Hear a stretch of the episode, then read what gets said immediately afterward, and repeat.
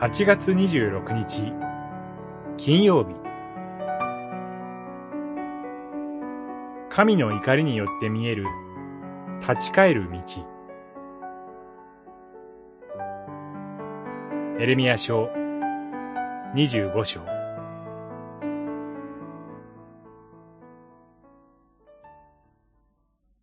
お前たちは尊い器のように砕かれて倒れる。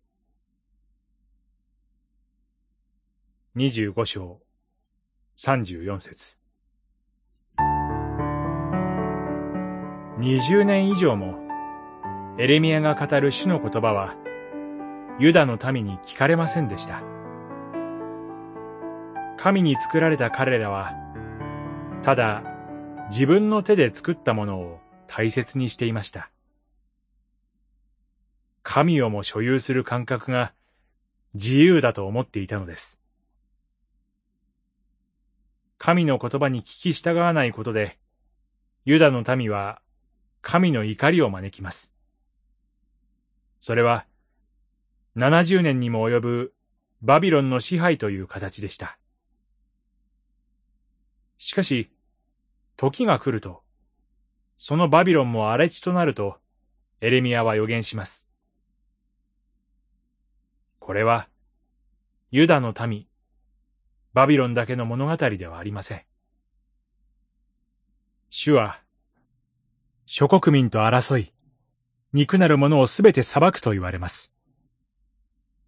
主に逆らう者が、ことごとく滅ぼされるというのです。その日には、主に差し貫かれた者が、地の果てから地の果てまで、嘆くこともなく横たわると。もちろん、神の目的は、人を滅ぼすことではありません。人が神のもとに立ち返って共に歩むことです。その道のりは、決して平坦なものではありません。苦しみがあります。砕かれて倒れる時もあります。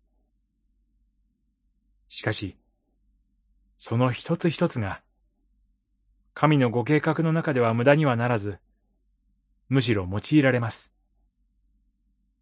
主は時に激しい怒りを持って望まれますが、それほどに人に無関心ではいられないのです。